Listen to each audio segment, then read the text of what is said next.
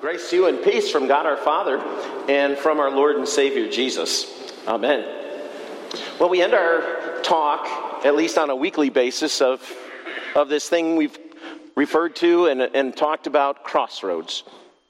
And I don't know if in the course of these uh, five, six weeks that we've had, whether or not there's ever been a time in that, in that, um, in your experience where when you've come to a decision, or maybe you've thought about it from a little bit different perspective. And that's really perhaps one of the goals that we might have is that whether we are making very simple decisions or especially when we have to face much more challenging decisions, that we might see them from a perspective that has been shared by others. And so, as we've had the opportunity to meet with and interview uh, the different characters from Scripture, and then especially those from the Passion story, we've been able to see through their eyes, hopefully, what it means sometimes to, to make those choices. Well, as mentioned, we're speaking about the crossroads of obedience. And so we have an opportunity to consider what kind of choices do we have? A, is that something that Jesus also faced? And then B, how do we deal with it? And so tonight we have uh, yet another expert, this time on the crossroads of obedience, who has agreed to be with us. And so let's take a moment and welcome the Apostle John.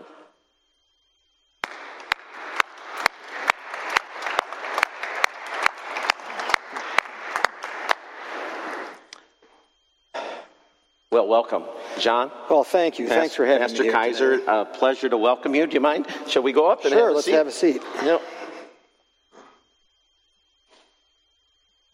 I, I don't know how often you have gotten asked about these things, but one of the things that I know we were just talking about, we just heard the account from Scripture, and that is if you could tell us a little bit about that night, that Monday, Thursday night, what you saw in the garden, and perhaps what you learned from Jesus. Well, I, I have to admit, I am almost just embarrassed to be here today. I mean, yeah, I was in the garden with Jesus, but I certainly had no clue what was going on. Certainly didn't understand, and certainly was absolutely no help to him that night. Now, we're told that, that he took the three of you, and he often did that with you and your brother and Peter, and um, he said, Stay here. And then he, he went a ways further. So when he did that, were you still able to see him? Could you see what was going on or not? Sure, he went away to pray as he often did. When he traveled around with us, he would take a few of us as a, as a small group, and we would, you know, we'd go, we would pray. This was, you know, this was nothing new. But, you know, this time after, well, we had a Passover meal, we drank wine together, we had that long walk out to the garden. You know, the eyes got heavy. I just couldn't do it. I just could not stay awake, and I fell asleep. I imagine that all of us have had the experience, obviously, not nearly what you may have experienced, but, but did you have a concept of what was going on with Jesus, how significant this night was going to be, and the, and the agony that he was going through? You know, not really. At least not then. You know, at this point in time, it was not unusual for Jesus to go off and pray. That was normal. We did that. It happened often. Many times, Jesus was busy at prayer, and we would travel with him. We just didn't know. I didn't know what was going on at the garden at that particular time. None of us seemed to realize that.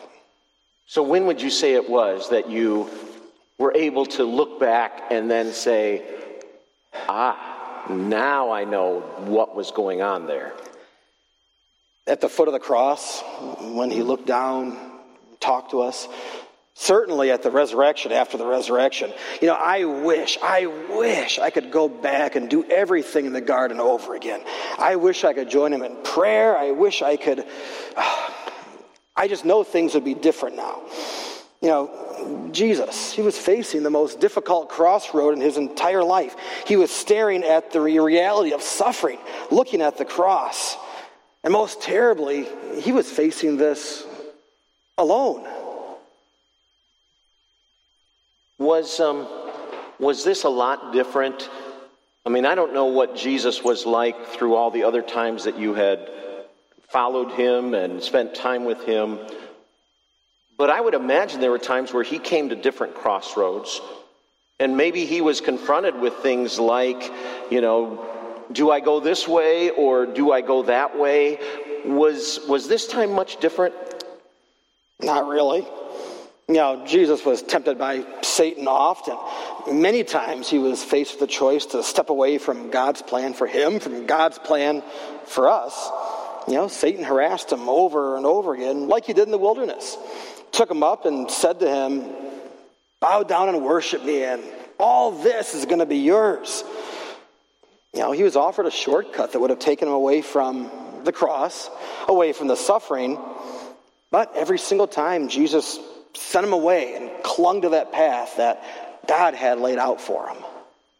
You know, so often what we read, of course, we realize that not every detail is recorded in the scripture. So, you know, we know of the temptation in the wilderness and then, of course, the garden, but I hear you saying there were many times where Jesus faced that.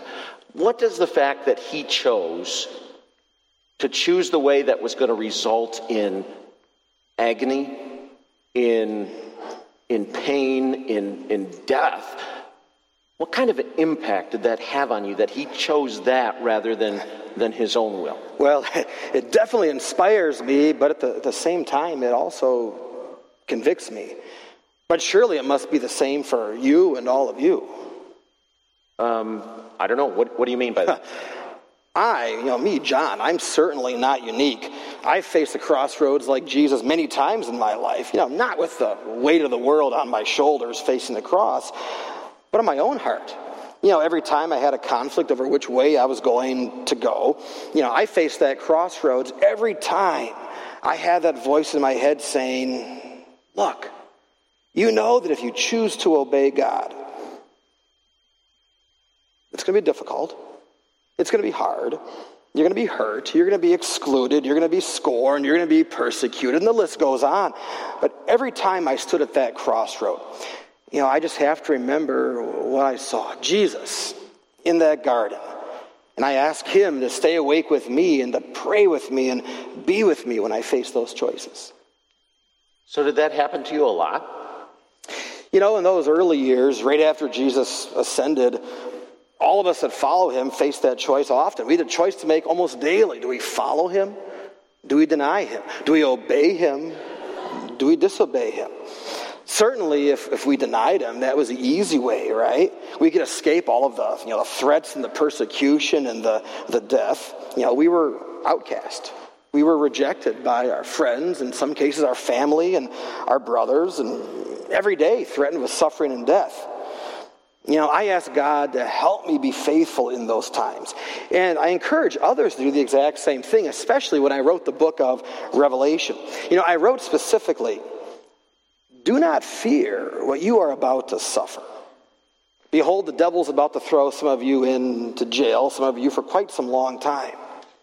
But the encouragement is this be faithful, even to the point of death, and I will give you the crown of life.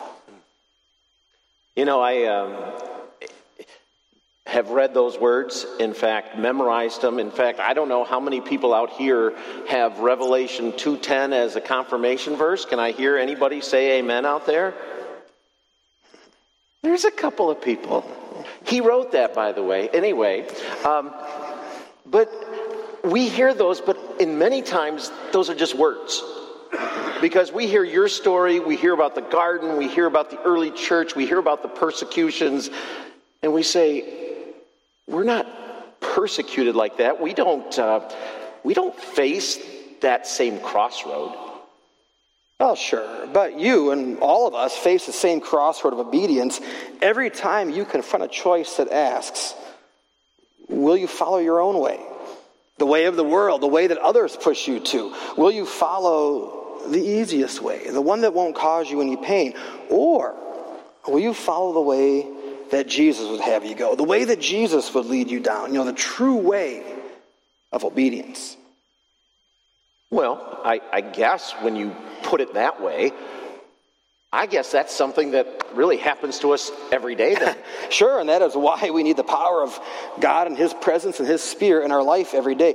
That's what Jesus was doing there in the garden on the cross. He was bringing forgiveness and new life to you, to me, to all of us. You know, it's by God's power and the sacrifice of Jesus that we begin each day new, forgiven, new and able and empowered to make that choice with God's help, that choice of obedience. Well, with all due respect, though, I mean, you're an apostle, for goodness sake. You, you ate with Jesus. You saw him. You, you experienced that. I mean, how are we supposed to find the power and the strength every day with every one of those crossroads? Fair question. I, I, I wrote in my gospel Jesus said, Abide in me, and I in you, or remain in me, and I will remain in you. You know, the same Jesus who struggled there in the garden, the same Jesus who went to the cross. That's the Jesus who's right here in our hearts, who's with us every single day. It's that Jesus, the Jesus of the garden, the Jesus of the cross, who is going to be with us when we face our crossroads every day, and especially those crossroads of obedience. Well, I want to thank you, John, very much for, for being here. You know, you remind us that um, though we haven't seen Jesus like you obviously did, but Yet we have the same Jesus within us according to his promise. Absolutely. So, yeah. Thank you. Hey, well, thank, thank you, you, so Pastor. Yeah.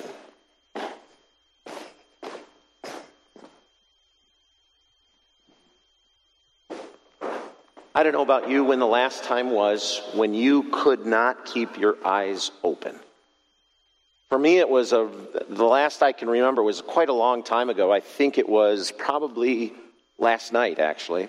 Um, sitting in my recliner love seat there, and uh, I don't know if I was watching TV or I don't know if my wife was talking to me when I couldn't. No, no, no, that did not happen. If she was talking to me, I was wide awake. I was wide awake. But you've been there, you, that feeling of just utter fatigue. Where your eyes literally feel heavy. You just can't keep them open. It sounds like that's exactly what happened with those three apostles. And yet, what is it that causes us to fall asleep like that? Granted, when we're very, very tired, yes, there can be cases. When we are at our extreme physical limit, that we may just not be able to keep our eyes open. But if you're like me, I can't say when I get home I'm that physically spent, that exhausted that I shouldn't be able to keep my eyes open. In a lot of cases, it's because whatever I might be engaged with or whatever's around me, I think in some places I it is just not that important to me. And so as I thought of a word that was kind of a contrast with the word obedience, I couldn't help but think of the word apathy. Because it seems to me that that is one of the biggest challenges that Christians today, you and me, who have not seen the Lord in the same way, who have not personally received the command of Jesus to go and make disciples because there are multitudes dying, we kind of hear it, we know it, but are we really engaged? You know, when you are in that kind of state where you can't keep your eyes open, what is it that wakes you up? Maybe sometimes it's, it's a sound. Maybe it's a, a, subconscious thing, a warning in your mind. Maybe you think, oh my gosh, I'm late, I fell asleep. And then you are what? Wide awake. And you're ready to act, you're ready to move, you're ready to do what needs to be done. I think that's exactly the feeling that Jesus wants to constantly encourage us to experience. Just like he said to those in the, in the garden, watch and pray. Don't get into that part of apathy where it just doesn't seem like it matters. Like, who really cares if we do the right thing? I mean, every time, every single day we have to think about what is the right thing to do and how we live our faith? I think Jesus would say, yes. Because otherwise, we may fall into temptation. But notice, there was forgiveness for John and James and Peter. For Jesus was the one who said, I keep vigilant all the time. I am praying for you. I liked what John said there. I don't know if you heard that, where when he faced those trials and temptations, just like Jesus had asked him to pray for, for Jesus, he said now he turns it around and asks Jesus to pray for him, to intercede for him, to be constantly there to give him that strength. And isn't that what makes the difference in our lives as Christians? We can't do it on our own. We don't have enough willpower. We don't have enough strength. We don't have enough ability to always keep alert. But that's why we are promised that it is the Lord who lives within us. We aren't alone. We simply need to have and let the Lord live in us and through us. To stay awake, to be obedient, and to give and bring glory to God. In Jesus' name, amen.